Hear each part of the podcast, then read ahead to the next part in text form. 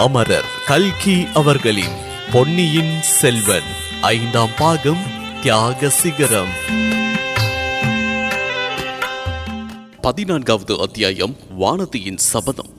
திடும் பிரவேசமாக உள்ளே புகுந்த ஆழ்வார்க்கடியானை பார்த்து குந்தவை திருமலை நீ எப்படி இங்கே வந்து முளைத்தாய்? எதற்காக வந்தாய்? என்று கேட்டாள். அம்மணி எல்லாம் இந்த ஜோஷியருடைய மோசடி வார்த்தையினால்தான். இன்று காலையில் இவரிடம் நான் போகும் காரியம் வெற்றிகரமாக முடியுமா என்று கேட்டேன். முடியும் என்று சொன்னார். ஆனால் இந்த இடத்தை விட்டு சிறிது தூரம் போகக்கூட முடியவில்லை. காரியம் வெற்றி பெறுவது எப்படி? ஆகையினால் தான் சற்று முன் பழுவேட்டரையர் கூறியதை நான் ஆமோதிக்கின்றேன்.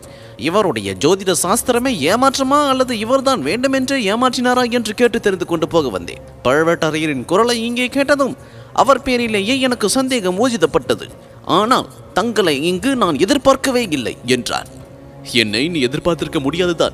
நீ எதற்காக வந்தாய்? என்ன காரியம் வெற்றி அடையுமா என்று ஜோதிடரை கேட்டாய். ரகசியம் ஒன்றுமில்லையே என்றாள் இளவரசி. தங்களுக்கு தெரிய முடியாத ரகசியம் இருக்க முடியுமா? சக்கரவர்த்தியின் கட்டளைப்படி நேற்றிரவே முதன் மந்திரி என்னை நாகப்பட்டினத்திற்கு போகும்படி ஏவினார். இளவரசரை கையோடு அழைத்து வருவதற்காகத்தான். வழியில் செம்பியன் மாதேவியை பார்த்து அவரிடமும் ஓர் ஓலையை கொடுத்து போகும்படி ஏவினார். தாங்கள் எப்போது தஞ்சையிலிருந்து கிளம்பினீர்கள் தேவி? பொழுது விடிந்து சிறிது நேரத்திற்கு பிறகு கிளம்பினோம். இதை ஏன் கேட்கின்றாய் திருமலை? கொடும்பாளூர் படைகள் தஞ்சை கோட்டையை சூழ்ந்து கொண்டு விட்டனவா என்று தெரிந்து கொள்வதற்காக கேட்டேன். என்ன என்ன? ஆம் தேவி தங்களுக்கு தெரியாதா? நேற்றிரவு சக்கரவர்த்தியை பார்த்துவிட்டு முதன் மந்திரி அவருடைய மாளிகைக்கு திரும்பி வந்தபோது இரண்டு செய்திகள் காத்திருந்தன. ஒன்றுதான் நாகைப்பட்டினத்திலிருந்து இளவரசர் புறப்பட்டு வருகின்றார். பெரும் ஜனக்கூட்டம் புடைசூழ்ந்து வந்து கொண்டிருக்கின்றார் என்பது. அதை நானும் இன்று காலை அறிந்தேன். என் தம்பியை இங்கே தடுத்து நிறுத்திக் கொள்வதற்காகவே புறப்பட்டு வந்தேன். இன்னொரு செய்தி என்றாயே அது என்ன? ஆழ்வார்க்கடியான் வானதியை சுட்டிக்காட்டி அம்மா இந்த கொடும்பாலூர் இளவரசியை எதற்காக அழைத்து வந்தீர்கள்? என்று கேட்டான். அவள் எப்போதும் வருவது போல் இங்கு வந்தால் அழைத்து வந்தேன். எதற்காக கேட்டாய்? இரண்டாவது செய்தியை இந்த இளவரசி இருக்கும் போது சொல்ல தயக்கமாய் இருக்கின்றது. சொல் திருமலை இவள் எனக்கு எவ்வளவு அந்தரங்கமானவள் என்பது உனக்கு தெரியாதா? எனக்கு தெரியக்கூடிய எதுவும் இவளுக்கு தெரியலாம் ஆனாலும் இந்த இளவரசிக்கு சம்பந்தப்பட்ட காரியம் அது. தென்திசை சேனாதிபதி பூதி விக்ரமகேசரி ஒரு மாபெரும் சைனியத்தை திரட்டி கொண்டு தஞ்சை கோட்டையை நெருங்கி வந்து கொண்டிருக்கின்றார் என்று நேற்றிரவு முதன் மந்திரிக்கு செய்தி வந்தது. சேனாதிபதியிடமிருந்து ஒரு ஓலையும் முதன் மந்திரிக்கு வந்தது. சக்கரவர்த்தியை தஞ்சை கோட்டையிலும் சின்ன இளவரசரை ஏதோ ஒரு ரகசிய இடத்திலும் பழுவேட்டரையர்கள் சிறைப்படுத்தி வைத்திருப்பதாக அதில் குற்றம் சாட்டியிருந்தது. பழுவேட்டரையர்கள் தனாதிகாரி பொறுப்பையும் தஞ்சை காவல் பொறுப்பையும் உடனே விட்டு நீங்க வேண்டும் என்றும் இளவரசரை கொண்டு வந்து ஒப்பிக்க வேண்டும் என்றும் எழுதியிருந்தது. இல்லாவிட்டால் இன்று மாலைக்குள் தஞ்சை கோட்டையை சுற்றி முற்றுகை ஆரம்பமாகிவிடும் என்று எழுதியிருந்தது. அம்மணி தஞ்சைக்கு தெற்கு திசையிலும் மேற்கு திசையிலும் ஏற்கனவே கொடும்பாலூர் படைகள் நெருங்கி வந்து விட்டனவே தங்களுக்கு தெரியாதா? தெரியாது. முதன் மந்திரி இதை பற்றி ஒரு வார்த்தையும் என்னிடம் சொல்லவில்லையே. சொல்லியிருந்தால் நீங்கள் ஒருவேளை தஞ்சை கோட்டையை விட்டு புறப்பட்டிருக்க மாட்டீர்கள்? முக்கியமாக கொடும்பாலூர் இளவரசியை உடனே வெளியேற்றிவிட முதன் மந்திரி விரும்பியிருக்கலாம். அது ஏன்? அவள் அங்கு இருந்தால் என்ன நிறுத்திவிடும்? இந்த இளவரசியை சின்ன பழுவேட்டரையர் ஒருவேளை சிறைப்படுத்தினாலும் படுத்து விடுவார் அவ்வளவு துணிச்சல் அவருக்கு வந்து விடுமா மெய்யாகவே இதை நீ சொல்லுகின்றாய். ஆம் தேவி மேலும் தென்திசை சேனாதிபதி சொல்லி அனுப்பிய செய்தியை கேட்டால் தாங்களே அறிந்து கொள்வீர்கள். என்ன? மேலும் என்ன? இளவரசன் அருள்மொழிவர்மருக்கும் கொடும்பாலூர் இளவரசி வானதி தேவிக்கும் உடனே திருமணம் நடத்தியாக வேண்டும். ஆதித்த கரிகாலர் தமக்கு ராஜ்யம் வேண்டாம் என்று சொல்லுவதால் அருள்மொழி சோழரையே அடுத்த பட்டத்திற்கு உரியவராக யுவராஜ பட்டாபிஷேகம் செய்ய வேண்டும் என்று கேட்டிருக்கின்றார். இதற்கெல்லாம் சம்மதிக்காவிட்டால் தஞ்சை கோட்டையை மூன்றே நாளைக்குள் தரைமட்டமாக்கி விடுவேன் என்று சொல்லி அனுப்பியிருக்கின்றார். சோழ நாட்டு மக்கள் தம்மை ஆதரிப்பதாகவும் தெரிவித்திருக்கின்றார். இதையெல்லாம் கேட்டுக்கொண்டிருந்த வானதி அக்கா என் பெரியப்பாவுக்கு திடீரென்று பைத்தியம் பிடித்து விட்டதா என்ன? என்று ஆத்திரத்தோடு கேட்டார் ஏன் வானத்தை அப்படி சொல்கின்றாய்? வெகு காலமாக பலர் மனத்தில் இருந்த விஷயத்தையே உன் பெரியப்பா இப்போது பகிரங்கமாக அறிவித்திருக்கின்றார். பழுவேட்டரையர்கள் மதுராந்தகனுக்கு பட்டம் கட்ட வேண்டும் என்ற முயற்சி தொடங்கியிருப்பதனால் கொடும்பாளூர் மன்னரும் திருக்கோவலூர் மலையமானும் இவ்விதம் வெளிப்படையாக சொல்ல ஆரம்பித்திருக்கின்றார்கள். ஆம் தாயே திருக்கோவலூர் மலையமான் கூட இதற்கு ஒரு பெரிய சைன்யத்துடன் கடம்பூர் கோட்டைக்கு சமீபம் வந்திருப்பார். என்னிடம் அவர் பேசியதிலிருந்தே அவ்வாறு நான் ஊகித்தேன். முதன் மந்திரிக்கும் தகவல் கிடைத்திருக்கின்றது. ஆனால் இப்போது நான் அறிந்திருக்கும் செய்திகள் அவர்கள் இருவருக்கும் தெரியாது. அவர்கள் இரண்டு பேரோடு நான் பேசி உள்நாட்டு சண்டை நேராமல் தடுத்தாக வேண்டும். எப்படி செய்ய போகின்றனோ தெரியவில்லை. தாயே நிலைமை இப்போது மிகவும் முற்றி போய் விட்டது இனிமேல் ஒரு பெரிய பாரத யுத்தம் நடந்தே தீரும் போலிருக்கின்றது. இதை பாரத யுத்தம் என்று கூறியது ரொம்ப சரி திருமலை இப்போது யுத்தம் உண்டால் அது ஒரு சகோதர சண்டையாகத்தான் இருக்கும். உற்றார் உறவினர்களுக்குள்ளே நிகழும் சர்வநாச யுத்தமாக இருக்கும். வானதி இதை கேள். என் பாட்டனாரின் தகப்பனார் புகழ்பெற்ற பரந்தக சக்கரவர்த்தி பழுவேட்டரையர் குலத்தில் பெண் கொண்டார். அவருடைய மகள் என் சிறிய பாட்டி கொடும்பாலூரின் அரசரை மணந்து கொண்டார் என் பாட்டனார் அரைஞ்சையர் கொடும்பாலூர் பெண்ணை மணந்து கொண்டார். என் தந்தையோ திருக்கோவலூர் மலையமான் மகளை மணந்திருக்கின்றார். இப்படி இந்த மூன்று குல மன்னர்களும் எங்கள் குலத்துடன் நெருங்கிய உறவு பூண்டவர்கள். ஒன்றுக்குள் ஒன்றாக கலந்து போனவர்கள். ஆயினும் அவர்கள் இப்போது கச்சை கட்டிக்கொண்டு சண்டைக்கு ஆயத்தமாகி வருகின்றார்கள். இந்த விதியை என்னவென்று சொல்கின்றது? இவர்களுடைய சண்டையினால் சோழ ராஜ்யமே அழிந்துவிடும் போலிருக்கின்றது. அக்கா எனக்கு அதை பற்றியெல்லாம் கவலை இல்லை. எப்படியாவது சண்டை போட்டுக்கொண்டே சாகட்டும். ஆனால் இதில் என் பெயரை என் பெரிய தகப்பனார் எதற்காக இழுக்க வேண்டும்? உடனே திரும்பி போய் என் பெரியப்பாவை பார்த்து சண்டை பிடிக்க வேண்டும் என்று தோன்றுகின்றது. அதனால் என்ன பையன் கண்ணே? நீ சொல்வதை உன் பெரிய தகப்பனார் கேட்க மாட்டார். நீயும் நானும் சேர்ந்து மன்றாடினாலும் பயன்படாது. சிறு வயது பெண்களாகிய நாம் சொல்வதை உன் பெரியப்பாவை போன்ற கிழவர்கள் கேட்க மாட்டார்கள். என் தம்பி அருள்மொழிவர்மன் மூலமாகத்தான் இந்த சண்டை நேராமல் தடுக்க முடியும். திருமலை நீ போனவன் ஏன் திரும்பி வந்தாய்? அருள்மொழி இப்போது எங்கே இருக்கின்றானாம்? திருவாரூரிலிருந்து நேற்றிரவு புறப்பட எண்ணியதாக கேள்வி. ஆனால் வழியெல்லாம் ஒரே வெள்ளக்காடாக இருப்பதால் வர முடியவில்லையாம். நானும் பழையாறைக்கு அப்பால் போக பார்த்து முடியாமல் திரும்பி வந்தேன். குடமுருட்டி உடைப்படுத்த ஒரே சமுத்திரமாக செய்திருக்கின்றது. எப்படியும் வெல்லம் முடியும். அதற்கு பிறகு அருள்மொழி இந்த வழியாக வந்துதானே ஆக வேண்டும்? அதுவரை காத்திருக்க வேண்டியதுதான். அதற்குள் தஞ்சையில் ஏதேனும் விபரீதம் நேர்ந்துவிடப் போகின்றதே என்று கவலையாக இருக்கின்றது திருமலை நீ உடனே தஞ்சாவூர் திரும்பி போய் கொடும்பாளூர் மன்னரை கண்டு நான் சொல்லும் செய்தியை சொல்ல முடியுமா? அருள்மொழி வரும் வரையில் தஞ்சை கோட்டையை முற்றுகையிட வேண்டாம் என்று தெரிவிப்பாயா? அக்கா நானும் இவருடன் தஞ்சைக்கு போகட்டுமா? நீ இந்த மனிதரோடு போய் என்ன செய்வாய் என் கண்ணே? போய் என் பெரிய தகப்பனாரோடு சண்டை பிடிப்பேன். என்னவென்று சண்டை பிடிப்பாய்? உன் பேச்சை அவர் கேட்டு சண்டையை நிறுத்தி விடுவாரா? சண்டையை நிறுத்தினால் நிறுத்தட்டும் நிறுத்தாவிட்டால் எப்படியாவது நாசமாக போகட்டும். என் பெயரை இதில் இழுக்க வேண்டாம் என்று வற்புறுத்துவேன். உன் பெயரை இழுக்கின்றார்களா? அது எதற்காக? சற்று முன் இந்த வீர வைஷ்ணவர் சொன்னதை நீங்கள் கேட்கவில்லையா அக்கா? என்று வானத்தை கூறி வெட்கத்தினால் தலை குனிந்தாள்.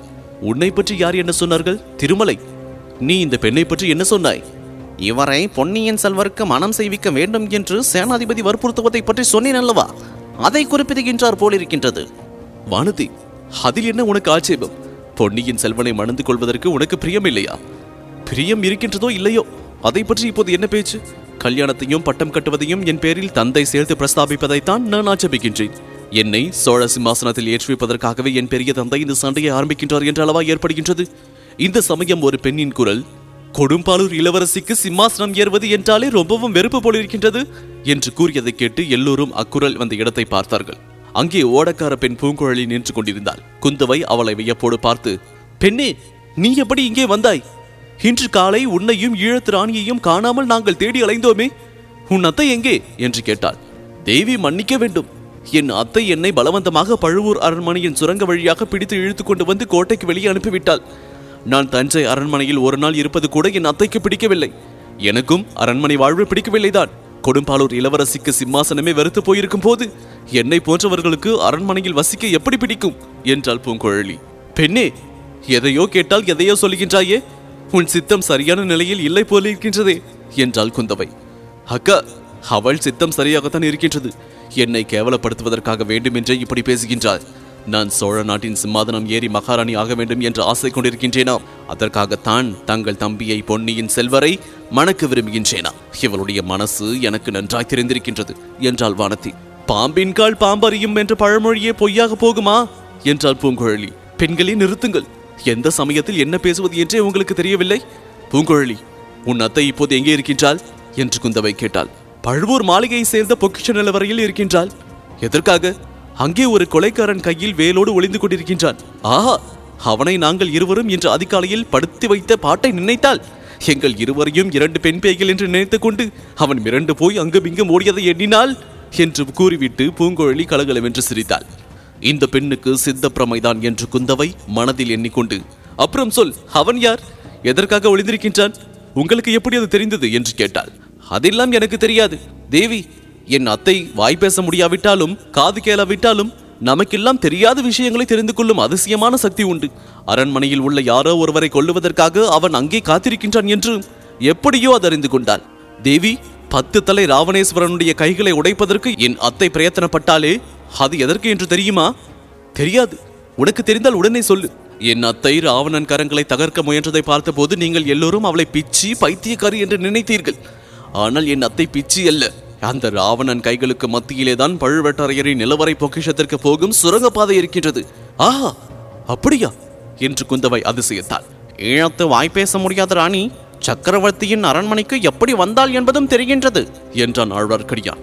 இத்தனை நாளும் அரண்மனையிலிருந்த நமக்கு அப்படி ஒரு சுரங்க வழி இருப்பது தெரியாமற் போயிற்றே. இருக்கட்டும் நீ ஏன் உடனே அரண்மனைக்கு வந்து எங்களிடம் இதையெல்லாம் சொல்லவில்லை? உன் அத்தையை தனியாக விட்டுவிட்டு ஏன் வந்து விட்டாய்? என்றாள் இளைய பிராட்டி. அத்தையின் பிடிவாதம் தான் காரணம். அங்கே ஒளிந்திருப்பவனை தான் பார்த்துக் கொள்வதாக சொல்லி என்னையே வெளியே அனுப்பிவிட்டாள் என்றாள் பூங்குழலி. ஏன்? ஏன் அதைவிட முக்கியமான காரியம்? எதற்காகவாது உன்னை அனுப்பினாளா? என்று குந்தவை கேட்டாள். ஆமாம் மணி அது என்ன பெண்ணே? பொன்னியின் செல்வருக்கு ஏதோ ஆபத்து வரப்போகின்றது என்று என்னுடைய அத்தை தன் அதிசய சக்தியினால் தெரிந்து கொண்டிருக்க வேண்டும். அவர் இருக்கும் இடத்திற்கு போகும்படி என்னை அனுப்பினார் ஆஹா பொன்னியின் செல்வன் இருக்கும் இடத்தை தேடித்தான் நீ போய்க் கொண்டிருந்தாயா? அப்படியானால் ஏன் நின்று விட்டாய்? என்று கேட்டாள் குந்தவை. இல்லை தேவி உண்மையை சொல்லிவிடுகின்றேன். அரண்மனை காரியங்களில் இனிமேல் தலையிடுவதில்லை என்று தீர்மானித்து விட்டேன். கோடிக்கரைக்கு போய்க் கொண்டிருந்தேன். வழியில் இந்த வீர வைஷ்ணவன் என்னை சந்தித்து இங்கு அழைத்துக் கொண்டு வந்தான். நீங்கள் இருப்பது தெரிந்திருந்தால் வந்திருக்க மாட்டேன் என்றாள் பூங்குழலி. பெண்ணே அரண்மனை உனக்கு ஏன் அவ்வளவு வெறுத்து போய்விட்டது? எங்களை ஏன் பிடிக்காமல் போய்விட்டது? உன்னை யார் என்ன செய்து விட்டார்கள்? என்று இளைய பிராட்டி குந்தவை கேட்டார் என்னை யாரும் ஏதும் செய்துவிடவில்லை.